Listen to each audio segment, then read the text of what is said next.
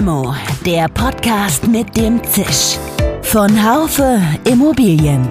Mal süß, mal bitter. Immer prickelnd.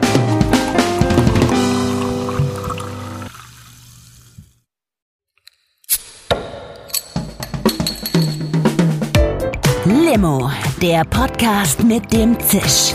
Von Haufe Immobilien. Mal süß, mal bitter. Immer prickelnd.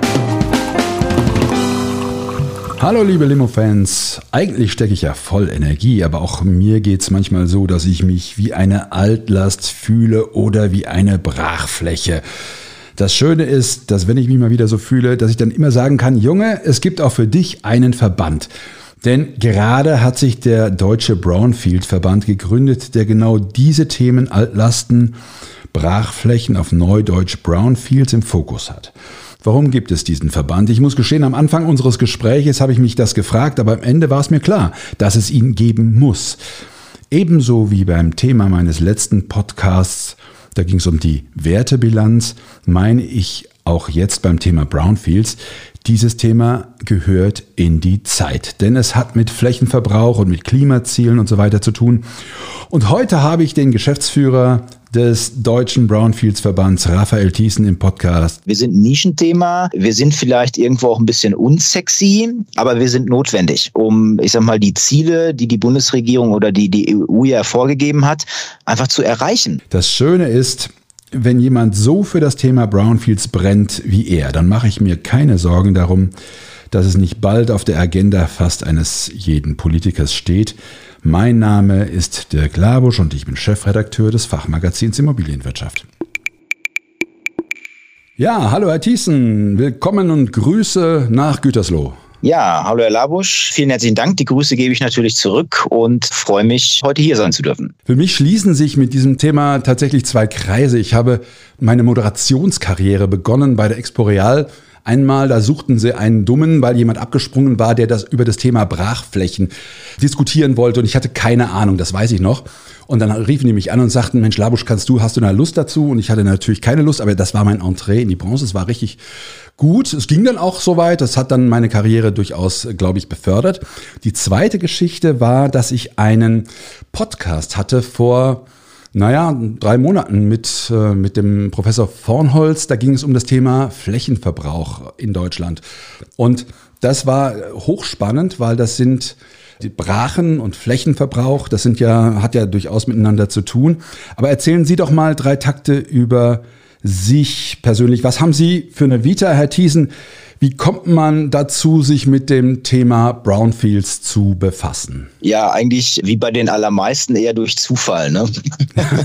also ist jetzt nicht so, als hätte ich das geplant. Also vielleicht kurz zu meiner zu meiner Vita. Also ich bin äh, studierter äh, Diplomgeograf, habe in äh, Trier äh, Raumentwicklung studiert, habe äh, noch einen Immobilienfachwirt hier an der EBZ in Bochum drauf gemacht, weil mich äh, diese immobilienwirtschaftlichen Schwerpunkte oder Themen einfach interessiert haben.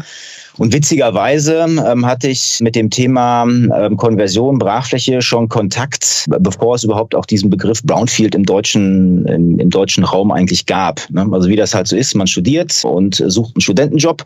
Und neben unserer Uni war eine riesengroße Konversionsfläche, äh, der sogenannte Petrisberg. Und äh, da gab es eine Entwicklungsgesellschaft, da waren auch schon ganz viele Geografen und die haben ja Studenten gesucht. Habe ich da angefangen und das war eigentlich so der erste Berührungspunkt, bevor dieser ganze Hype eigentlich anfing. Also das heißt, ähm, eigentlich ja mache ich seit äh, fast über zehn Jahren, also seitdem ich arbeite, fast nichts anderes. Zwischendrin war ich mal im Einzelhandel, habe ein bisschen Expansion gemacht, aber eigentlich der überwiegende Teil ähm, dann doch mit dem Thema Brav Brachflächen oder Brownfields. Jetzt mal eine kurze Definition. Brownfields sind also Brachflächen, Fragezeichen. Das sind ja nicht nur Gewerbeflächen, sondern es sind, wenn ich es richtig verstehe, auch Einzelhandelsflächen, auch sogar Eventflächen.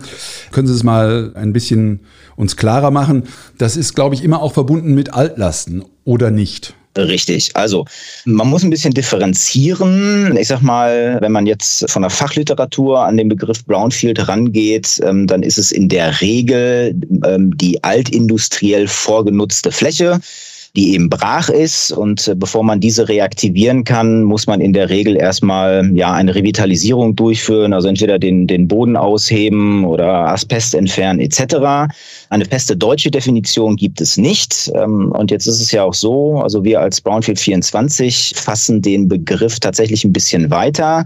Das heißt, uns geht es ja primär auch darum, dass eben keine neue Fläche mehr versiegelt wird, also keine neue grüne ähm, Fläche mehr oder die grüne Wiese. Und deswegen sagen wir auch, wir nehmen auch denkmalgeschützte Objekte, wir nehmen auch Kirchenobjekte, wir nehmen auch die, ich sag mal, die Lagerlogistikhalle, die seit fünf Jahren leer steht, weil einfach keine Drittverwertungsmöglichkeit mehr da ist. Ne? Und ähm, aber immer über dem Oberziel, lasst uns mit diesen Flächen ähm, beschäftigen, lasst die reaktivieren, weil da ist der Boden schon versiegelt und äh, ähm, ich schütze eigentlich damit, ähm, ich sag mal, ja, den Flächenfraß ähm, nach außen. Ja, und äh, das ist so unsere Definition für, für das Thema Brownfield eigentlich. Die Frage, äh, die sich mir stellt, ist, warum ist dieser Hype jetzt da? Liegt das einzig und allein an der Klimadiskussion, die ja jetzt im Moment gerade Fahrt aufgenommen hat?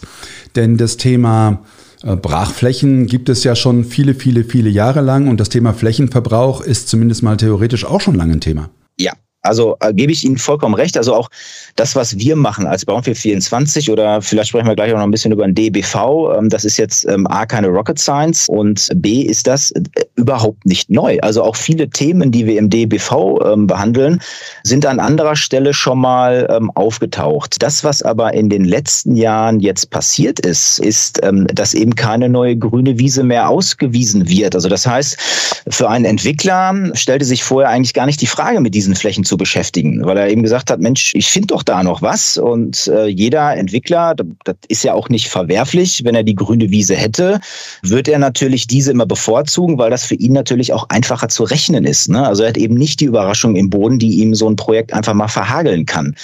Beziehungsweise das, was wir jetzt auch merken, ist, dass gerade so die Logistiker, ähm, die haben eben extrem Schwierigkeiten, ähm, die letzten Jahre eben auch verfügbare Fläche zu finden. Und das hängt damit zusammen, dass sowohl die Bundesregierung als auch die EU, EU ja gewisse Vorgaben macht. Also das heißt, auf der einen Seite sagt sie, ähm, pass auf, Innen-vor-Außenentwicklung, vollkommen d'accord. Auf der anderen Seite sagt sie, pass auf, ähm, wir müssen mit dem Thema Neuflächenverbrauch runter. Eigentlich hatten wir bis 2020, sollten wir so bei 30 Hektar sein, haben wir total äh, verfehlt. Über die Zahl, über die bisher eigentlich noch keiner spricht, ähm, ist eigentlich dieses Ziel bis 2050. Und ähm, da sollen wir nämlich bei 0 Hektar landen. Also das heißt, ähm, ähm, also bei 0 Hektar pro Tag landen. Ähm, und das ist ja eigentlich die Kennzahl, die muss man sich mal vor Augen führen. Also bis dahin soll dann im Grunde genommen jede Entwicklung entweder aus einer ja bestehenden Fläche wieder entwickelt werden, ohne dass man eben neue Fläche ähm, versiegelt. Und ähm, das macht natürlich, und das hat die Bundesregierung halt auch ähm, nochmal bestätigt, hat gesagt, ja, wir weichen nicht von diesem Ziel ab. Die EU hat, ich sag mal, ne, die EU gibt's vor. Insofern bleibt eigentlich gar keine andere Möglichkeit, als sich mit diesen Flächen zu beschäftigen. Und jetzt wird aber eher, also die, die Leute merken jetzt, oh Mist, da ist nichts mehr, was mache ich? So, und dann gucke ich halt so, okay, ich muss an die Bestandsfläche rein. Und ähm, jetzt gibt es natürlich zwei Möglichkeiten. Entweder man macht eine Revitalisierung im Bestand, das gibt's auch. Allerdings haben Sie, wenn Sie wirklich von einem richtigen Brownfield sprechen, können Sie das ja gar nicht im Bestand revitalisieren. Ne? Also nehmen Sie jetzt mal eine ehemalige Chemiefabrik oder nehmen Sie mal ein Kraftwerk. Ähm, wen, wen, wen wollen Sie da finden? Also da müssen Sie ja irgendwo in den Boden rein. Ne? Oder wenn Sie eine Batteriefabrik haben. Also das sind alles so Themen, darüber muss man halt sprechen. Und dieser, dieser ganze Bereich, ja, war vorher eigentlich unorganisiert. Ne? Und wir haben halt versucht. Genau, sorry, sorry, dass ich unterbreche, aber da, da kommen wir vielleicht auch noch drauf, äh, diese Frage der Organisation und warum es das jetzt gerade gibt. Aber mich würde noch mal interessieren, äh, es stimmt doch nicht, dass überhaupt keine äh, Grünflächen mehr ausgewiesen werden. Natürlich relativ wenig, aber wenn ich dieses Interview mit dem Professor Vornholz, was ich gerade geführt habe, dann äh, nehme, da haben wir das gerade geführt, weil immer noch so relativ viele Grünflächen Flächen dann ausgewiesen werden als, äh, als Baugebiete und weil es eben hapert mit den Ausgleichsflächen, weil da keine Kontrollen sind und so weiter. Also das, das stimmt ja so nicht ganz. Mm, ja, also es ist natürlich immer die Frage, wo Sie suchen. Ne? Okay. Also es ist, also es gibt natürlich Bereiche, ähm, da haben Sie en masse grüne Wiese, ne? aber da, da will der Markt ja vielleicht nicht hin. Ne? Also ich muss ja mal gucken, wo, wo will der Markt sich jetzt ansiedeln. Okay. Ähm, ähm, ich sag mal, wenn Sie, wenn Sie jetzt nach Düsseldorf gehen oder, oder nach Köln, dann, dann stellt sich sehr wohl die Frage, ne? wo gehen Sie hin? Und ähm, auch da wird nicht überall grüne Wiese ausgewiesen. Und dann haben Sie auch noch das Thema, wollen sie überhaupt auf die grüne Wiese, weil vielleicht eine Brachfläche, die ja viel innerstädtisch gelegen ist, vielleicht für ihre, für ihre Nachnutzung ähm, viel, viel besser geeignet ist. Mhm. Also ähm, wenn Sie beispielsweise produzierendes Gewerbe innerstädtisch haben und sagen, Mensch, das ist eigentlich für meine Nutzung ähm, prädestiniert, ähm, dann würde ich diese Fläche doch gerne nehmen und auch entwickeln. Aber häufig war es ja so, dass wenn Sie so eine Fläche gefunden haben, äh, Sie dann gesagt haben, so, oh, Thema Altlasten, lasse ich vielleicht doch lieber die Finger von und ähm, suche nach einer, nach einer Alternativfläche. Und ähm, wir wollen halt eben halt auch so ein bisschen ja die Angst vor diesem Thema nehmen ne? und sagen, pass auf, das ist in der Regel Wege vielleicht gar nicht so schwierig. Ähm, du musst eben nur wissen, wer kann das, ne, was kostet mich das und dann entsprechend halt auch äh, umsetzen. Aber Sie äh, sprechen jetzt natürlich, wenn Sie sagen, die Angst nehmen, sprechen Sie ja in Ihrer Funktion als Geschäftsführer von Brownfield 24, würde ich jetzt mal sagen. Richtig. Und, und nicht ja. unbedingt in Ihrer Position als äh, Geschäftsführer jetzt des Deutschen Brownfield-Verbands, oder? Warum hat es den unbedingt gebraucht? Ich sage mal so, ich habe das erstmal gelesen und habe gedacht, oh Gott, schon wieder ein Verband. Da hättest du auch eine Arbeitsgruppe vom ZIA, die hätte doch ausgereicht. Äh, warum gibt's den? Ich sag mal, in diesem Thema Brownfield 24 steckt in der, in der Tat so ein bisschen Herzblut drin. Ne? Ich glaube, dass, äh, wenn Sie, wenn Sie so ein Start-up haben, brauchen Sie das, glaube ich, auch, ich sag mal, ja, für, für ein Thema zu brennen. Und das, was wir immer gesehen haben, ist, ähm, wir kriegen ja aufgrund unserer Netzwerkpartner jeden Tag mit, wo eigentlich die Probleme sind. Ne? Und die Idee, uns politisch zu engagieren, war eigentlich schon immer da. Das, das haben wir auch immer probiert. Ähm, es gab ja auch beim ZIA diese Arbeitsgruppe Redevelopment. Ähm, da waren wir auch mit dabei. Da gibt es ja auch ein Papier. Das kommt auch dieses Jahr. Das äh, liegt jetzt gerade zur Freigabe. Aber es muss viel, viel, viel, viel mehr passieren. Und äh, die Politik hat ähm, dieses Thema Brachflächenentwicklung gar nicht so sehr auf dem, auf dem Schirm, wie man das eigentlich meinen müsste. Also wir sprechen immer sehr, sehr viel über Wohnen, ist ja auch vollkommen korrekt. Ähm, aber man darf natürlich auch nicht vergessen, wir brauchen auch irgendwo Leute, die produzieren oder die mal was herstellen oder Gewerbe. Ne? Also wenn Sie als Brownfield 24 irgendwo politisch an die Tür klopfen, dann sagen die Leute, ja, wer seid ihr? Aha, Startup, hm, okay, gut, ähm, ja, hören wir uns mal an, aber man wird nicht ernst genommen. Ich meine, Brownfield 24 hat sich nun mal auch entwickelt. Wir haben mittlerweile ein Netzwerk von über 100 Unternehmen und äh, in der Regel nicht Hinz und Kunz, ähm, sondern ich sag mal die Champions League eigentlich der Brownfield-Entwickler und haben gesagt, lass es uns doch einfach versuchen. Und dann haben wir einfach, ich sag mal, das ist jetzt vielleicht nicht so ganz so deutsch, aber wir haben gesagt, komm, wir machen jetzt einfach mal, wir gründen jetzt erstmal diesen Verband und fragen dann die Leute, ob sie Bock haben mitzumachen. Ähm, und waren ehrlicherweise ein wenig überrascht, ähm, wie viel Zulauf wir eigentlich hatten. Damit habe ich nicht oder haben wir nicht gerechnet. Ne, wir haben gesagt, komm, wenn wir mal mit 15, 20 Leuten anfangen, dann ist das schön und gut. Ähm, aber dass wir jetzt gleich zum Start 75 Unternehmen haben, die auch wirklich gesagt haben, oder auch Privatpersonen, also wir sind ja auch offen für Privatleute, ähm, die gesagt haben, das ist wirklich so ein dringliches Thema und der Bedarf ist tatsächlich auch da, sich auszutauschen. Ne? Also ich, ich sage jetzt nicht, dass es, ähm, dass dieses Thema Altlast oder Brachflächen nicht an anderer Stelle ähm, schon behandelt wird. Das wird es, das wird es ähm, in der Tat auch sehr, sehr gut. Ne? Also es gibt ein ITVA, Ingenieurtechnischer Verband für Altlasten, die machen äh, sehr, sehr gute Arbeit. Unser Ansinnen war aber, weil wir diesen ganzen Prozess eigentlich aus einer, ich sag mal, aus einer Prozesskette oder aus einem Ablauf her sehen. Also wenn Sie ein Brownfield haben, ist eben nicht nur der Entwickler dabei oder der Bodengutachter, sondern sondern da sind ganz, ganz viele Akteure dabei und die Akteure haben alle eine verschiedene Sichtweise.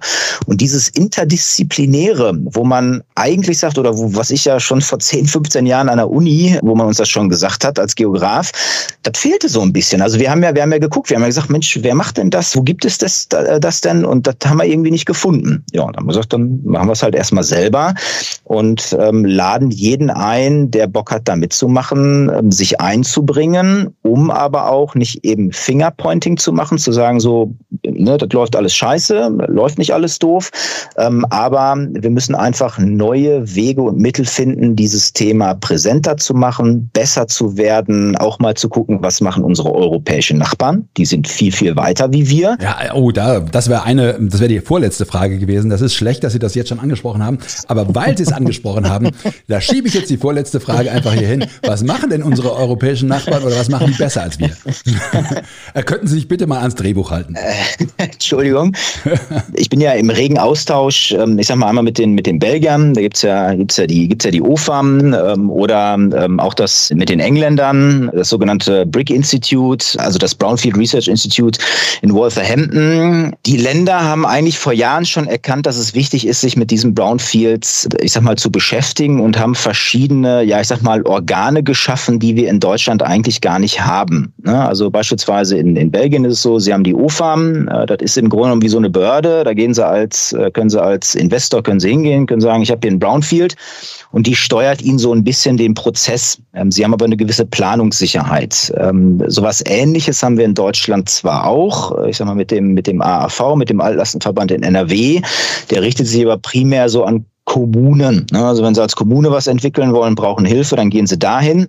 Wir haben sowas aber, ähm, ähm, ich sag mal, nicht für die Privatwirtschaft.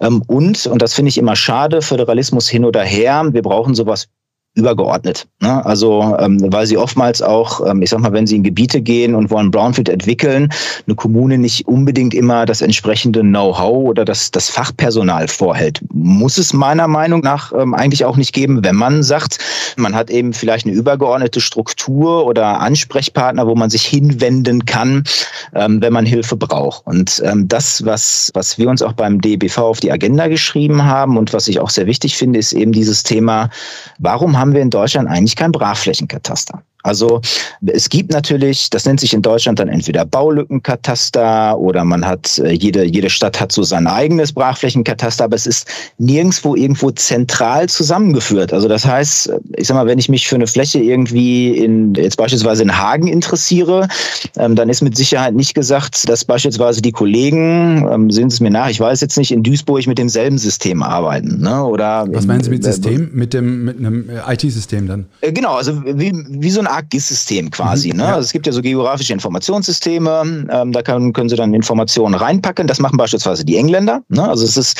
die Engländer haben beispielsweise ein Brownfield, ähm, ein, ein Brownfield-Kataster. Also das heißt, ähm, sie sind dazu angehalten, jedes Jahr ihre Brownfields zu nennen. Ne? Also das sind jetzt, äh, das sind auch Brachflächen. Also das heißt, man weiß immer sehr genau, was haben wir denn eigentlich für Brachflächen in unserer Stadt. Und ähm, dann kann man natürlich auch als Planungsbehörde hingehen und sagen, ähm, pass auf, lieber Investor, es war schön und gut, dass du hier vorne da entwickeln willst, aber guck mal, wir hätten hier eine Alternative für dich. Und wenn wir jetzt einen Schritt weiter gehen, und ähm, da sind die Engländer auch dran, die dann sagen, pass auf, ähm, die Fläche passt doch eigentlich und guck mal, das ist zwar ein Brownfield, aber mit die Sanierungskosten halten sich in Grenzen. Also da könntest du, das könntest du sogar selber machen. Die ist relativ einfach ähm, zu entwickeln. Ähm, mach das doch als Alternative. Und ähm, das ist so etwas, was wir überhaupt nicht haben, weil wenn wir sagen, oder der gesamte Markt sagt immer, es ist keine Fläche mehr da. Und dann sage ich immer, das stimmt nicht. Ähm, es, es gibt genügend Flächen, jetzt kommen aber eher so die Herausfordernden auf den Markt und wir müssen irgendwo halt auch mal gucken, wo erfasse ich die denn eigentlich? Und ähm, ich sag mal, das, das, das Sahnehäubchen wäre dann, wenn ich sage, ähm, ich mache das zu, zumindest mal auf Bundesländerebene. Ja, also dann haben wir nur noch 16 Systeme, aber genau. keine, aber, aber keine, aber keine 400 100 Systeme mehr, wo man dann sagt, Mensch, ähm, es gibt ja auch das Geoportal NRW, ne? also wirklich ganz tolle Initiative in NRW, wo sich wirklich gute Fachleute zusammentun und einfach so ähm, ja Karten für NRW zur Verfügung stellen. Ne? Und ich sage mal, da gibt es doch eine Basis. Warum baut man da drauf nicht auf und warum initiiert man das nicht? Und da tut sich die Politik warum auch immer, ähm, schwer. Es ist kein sexy Thema, da brauchen wir uns nichts vorzumachen. Das nee. äh, bedarf einer gewissen Erklärung. Sie haben wirklich viel vor, wenn ich mir, das haben Sie eben schon angesprochen, das Thema Föderalismus anschaue. Sie haben es ja dann schon wieder relativiert, haben gesagt, okay, also wenn es jetzt 16 gäbe, dann wäre das ja schon mal was, 16 verschiedene Systeme. Aber ich glaube, so einfach ist das, was Sie sich da vorstellen, nicht wirklich zu realisieren. Also es ist aber trotzdem ein Ziel Ihres Verbandes, oder? Also ja. diese Vereinheitlichung, mal, mal schauen, wie es geht. Brachflächenkataster habe ich gehört. Was sind weitere Ziele? Also natürlich Förderprogramme. Ne? Also gibt's doch aber schon, oder? Jein, ja, auch da, ja, also die Förderlandschaft, also jeder, ähm, gerade wenn Sie ein Startup sind ähm, und sich mal so in die in die Förderlandschaft abtauchen, dann merken Sie eigentlich, wie kompliziert das ist. Also das ist ähm, auch ich habe ähm, auch jetzt im Zuge vom DBV verschiedene Anträge gestellt. Ähm, das ist es ist halt nicht so einfach, ne? die A einmal zu finden, dann müssen sie das, äh, müssen sie ganz viele Dinge ausfüllen. Ähm, das ist ja auch richtig, das ist auch, auch vollkommen in Ordnung, aber ähm, es ist ein absoluter Dschungel. Und diesen Dschungel müsste man eigentlich mal ein wenig entzerren und ähm, man müsste, ähm, man muss natürlich auch mal gucken, für wen sind denn diese Gelder eigentlich? Sind diese, diese Fördermittel, ähm, ich sag mal, für kommunale Projekte ähm, oder wenden die sich vielleicht auch an, an die Privatwirtschaft? Ne? Also ähm, warum ist es so, dass wenn Sie beispielsweise als Privatinvestor ein Brownfield entwickeln, warum ist das immer noch so schwierig? Ne? Warum geht man nicht dazu hin und sagt, okay, du kriegst vielleicht keine Fördermittel vom Staat, aber ähm, wir können vielleicht mal über das Thema Grunderwerbsteuer oder Grundsteuer sprechen. Ne? Also das, ähm, das sind beispielsweise so Modelle, die, die, die auch in anderen, in anderen Ländern gefahren werden. Ne? Weil der, der, der Entwickler sagt ja, pass auf, ich gehe ins höhere Risiko rein. Ne? Also ich nehme dieses Risiko des Brownfields auf mich. Ich weiß vielleicht noch gar nicht, was da, was da im Boden drin ist. Ähm, dann hätte ich aber gerne auch an irgendeiner Stelle einen Return. Und das, was ja nicht sein kann, ist, dass ich sage, weil dann, dann entwickelt ja irgendwann keiner mehr. Und wenn ich als Staat will, dass ich mich mit diesen Brownfields beschäftige, muss ich ja auch irgendwo Anreize schaffen. Weil sonst haben sie es halt ähm, tatsächlich, dass die Leute halt irgendwann sagen, ja, wat, wo, wo soll ich denn da noch entwickeln? Ne? Dann wird der, der, der Schrei nach der grünen Wiese natürlich immer, immer lauter. Und wenn ich aber sage, ich biete Alternativen an, ähm, dann beschäftigen sich vielleicht auch noch mehr Leute damit. Sie haben ja eben gesagt, Grundsteuer, Grunderwerbsteuer, da muss ich sagen, äh, oh je, wenn ich da die, die Debatte mir anhöre, die sich beim Wohnen da abzeichnet, da äh, bin ich nicht so wirklich optimistisch, dass Sie da wenn es beim Wohnen schon nicht klappt, dass sie in ihrem Bereich da eine Einheitlichkeit der Bundesländer hinbekommen. Aber gut, das ist jetzt mal, da, da können Sie auch nicht viel zu sagen. Aber es ist ja ein Ziel und das ist, äh, ja, es ist eben. grandios, es ist gut, dass Sie sich damit befassen. Insofern bin ich auch einer etwas anderen Meinung, als ich am Anfang war, wo ich dachte, braucht es das überhaupt? Ich kann mir schon vorstellen, dass es das braucht. Genau, aber Sie wollen im, im Verband ja äh, auch sämtliche Rahmenbedingungen praxisnah mitgestalten. Gibt es Rahmenbedingungen, die Sie noch meinen, außer den steuerlichen, die, über die wir eben gesprochen haben, außer dem Kataster oder waren das die wichtigsten? Mm, nee, also das Wichtigste ist immer, was ich ja ähm, auch vorhin nochmal oder schon mal gesagt hatte, eben kein Fingerpointing zu machen, sondern in einem wirklich offen und ehrlichen Disku Diskurs, ähm, vor allen Dingen mit den Leuten jetzt endlich mal gebündelt zusammen, sich hinzusetzen und darüber zu sprechen, was ist denn, wo drückt denn eigentlich der Schuh? Ne? Und da kommen wir natürlich dann auch wieder zu Genehmigungsprozessen. Ne? Also ich meine, das, das, das kennen wir auch beim, beim Wohnen, aber es wäre natürlich schon auch wünschenswert, wenn man bei einer Brownfield-Entwicklung auch dahin dahin kommt und sagt, pass auf, ähm, Brownfield for Greenfield. Ne? Also das heißt, ähm, jeder, der ähm, vielleicht auch einen Bauantrag einreicht, ähm, dass diese Art von Entwicklung bevorzugt ähm, ähm, behandelt wird vor einem Projekt auf der grünen Wiese. Und man muss natürlich auch nochmal reingucken, bei einem Brownfield kommen ja ganz viele Themen auf den Tisch. Ne? Also natürlich, Sie haben, Sie haben Verkehr, Sie haben Lärm, Sie haben auch das Thema Umwelt. Ne? Also ähm, ich finde das immer, dass es gewisse Themen gibt, ist ja vollkommen richtig. Ähm, aber es, ich sag mal, wenn ich, äh, ich sag mal, wenn ich einen, einen, einen seltenen Vogel habe oder eine, eine Kreuzkröte, ja, da müssen solche Sachen umgesiedelt werden. Also da bin ich vollkommen d'accord. Also diese, man darf da nicht irgendwie ähm, jetzt Tabula rasa machen, aber man muss natürlich gucken, wie können diese Prozesse beschleunigt werden. Also wie kann man, ähm, wie kommt man, ich sag mal, zu, zu, zu schnelleren Ergebnisse, ohne dass man Baustellen eben, eben lahmlegt, ne? ohne dass man irgendwelche Regularien übergeht. Aber dass eben dieser, dieser, dieser, diese, diese Steuerung des gesamten Prozesses, ähm, ähm, dass die einfach ähm, zusammengefasst wird. Ne? Also weil sie haben ja, sie haben ja ganz, ganz viele ähm, Abteilungen, ähm, die bei so einem Brownfield ähm, eben zusammenwirken. Ne? Also da sie haben, sie haben Umweltamt, ähm, sie haben aber auch die Wirtschaftsförderung, die mit drin ist. Also das heißt, da brauchen sie eigentlich wie eine Art ja, Steuerungsmechanismus, ähm, der diesen Prozess einfach auch begleitet. Ne? ähm, weil sie halt ganz schnell in eine gewisse Komplexität reinkommen, die sie vielleicht bei einem normalen Wohnbauprojekt eher nicht haben. Sie haben jetzt den Verband gegründet, Herr Thiessen, und sind damit, wenn ich das glauben darf, was ich so höre, ähm, offene Türen eingerannt. Aus wem setzen sich denn die Mitglieder zusammen? Kann man im Einzelnen dann auch auf der Webseite nachschauen. Sind das eher Projektentwickler? Sowohl als auch. Also mir war halt wirklich diese Interdisziplinarität wichtig. Ne? Also, ähm, dass wir jetzt eben nicht nur sagen, ähm, das ist jetzt nur der Projektentwickler oder ähm, äh, nur der Investor, ähm, sondern dass wir halt auch äh, Gutachter mit dabei haben. Ein ganz, ganz wichtiger Punkt sind natürlich auch öffentliche Vertreter. Ne? Also wir haben ja ähm, auch den AAV mit dabei, ähm, den, äh, den Dr. Ahns. also ich sage mal, wenn, wenn einer Ahnung hat äh, von dem Thema, äh, dann der AAV. Sorry, nochmal AAV, für was steht das?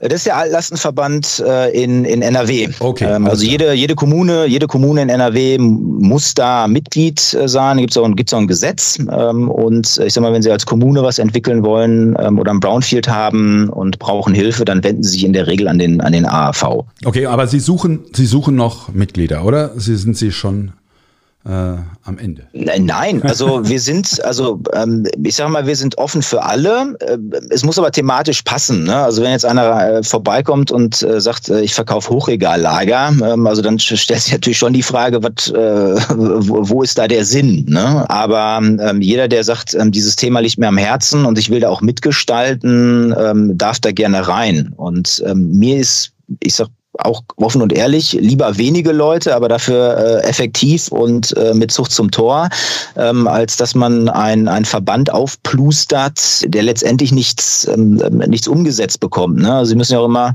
das ist ja auch immer alles Arbeit. Ne? Also im Moment äh, sind wir noch sehr, sehr klein. und äh, aber auch, äh, ne, weil, weil wir es ja auch erstmal gemacht haben, ähm, müssen die Strukturen natürlich jetzt auch äh, mitwachsen. Aber wir geben uns die beste Mühe und freuen uns auf jeden, der halt auch ein effektives effektiven Beitrag zum Verband leisten kann. Ein Jahr von heute ausgerechnet. Was würden Sie sagen, wann ist dieses Jahr für Sie erfolgreich verlaufen? Mich würde freuen, wenn dieses Thema ähm, Brownfield-Entwicklung tatsächlich auch mit äh, jetzt in die, in die kommende Wahlperiode mit aufgenommen wird. Ähm, also nicht nur irgendwie als Randthema, ähm, sondern dass sich äh, ganz, ganz viele Politiker diesem Thema auch ernsthaft annehmen. Ich weiß, der eine oder andere hat das äh, mit auf seiner, ich sag mal, politischen Agenda. Ähm, ähm, da werden wir natürlich auch gucken, ähm, dass wir dann dafür natürlich auch nochmal äh, Werbung machen, ähm, einfach weil wir glauben, dass ähm, die ganze Brownfield-Entwicklung wirklich einen ganz anderen Stellenwert braucht, als es bis heute hat. Und Sie haben, Sie haben das vorhin super gesagt. Wir sind ein Nischenthema. Wir sind vielleicht irgendwo auch ein bisschen unsexy, ähm, aber wir sind notwendig. Und zwar sind wir notwendig, um, ich sag mal, die Ziele, die die Bundesregierung oder die die EU ja vorgegeben hat, einfach zu erreichen. Also ich meine, das ist ja kein, wir, wir, wir machen hier ja nichts nichts Negatives oder ähm, wollen irgendeinen Kokolores verkaufen, sondern das Thema, was wir machen, ist absolut nachhaltig. Ähm, da, da kann keiner sagen, das ist irgendwie doof oder, ne, also wir verkaufen ja irgendwie kein, kein zuckerhaltiges Produkt oder so, ähm, sondern äh, wir sagen einfach, pass auf, hier sind die Leute, die in der Lage sind, das, was ihr vorgibt, wirklich umzusetzen, dann hört uns auch bitte zu, ähm, weil nur so können, kann uns das auch gelingen. Anders sind diese Ziele meiner Meinung nach äh, einfach auch nicht mehr zu schaffen. Ich glaube, um das Thema sexy zu machen, da haben Sie schon, sind Sie einen ganz guten ersten Schritt gegangen, indem Sie äh, das Kind nicht mehr Brachfläche nennen. Das ist auch für ein Kind ein ziemlich blöder Name, sondern Brownfield. Das ist irgendwie netter. Das ist auch vor allen Dingen sexy und vielleicht äh, gelingt es Ihnen damit auch ganz andere Leute für das Thema zu interessieren als nur die über 75-Jährigen. Letzte Frage habe ich noch. Da müssen wir mal äh, ganz gut nachdenken. Das ist immer am Ende eines unserer Podcasts.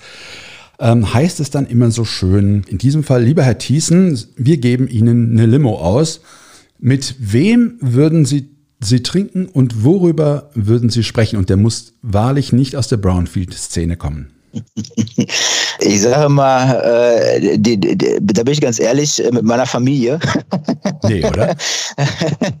ich sag mal, Zeit ist immer ein wichtiges Gut. Ähm, ich mag das, was ich mache. Ich bin auch gerne unterwegs und ähm, ich sag mal, so eine, so eine Limo soll man ja auch immer genießen.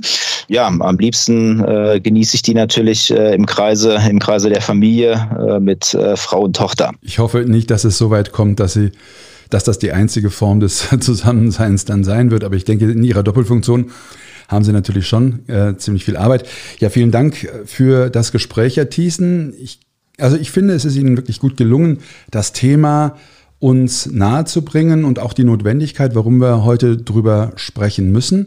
Und ich bin selber auch sehr gespannt, was es äh, in einem Jahr von heute an gerechnet daraus äh, Neues für uns zu, zu berichten gibt. Also ich hoffe, das ist möglicherweise auch nicht das letzte Mal, dass wir miteinander sprechen. Das mit Sicherheit nicht.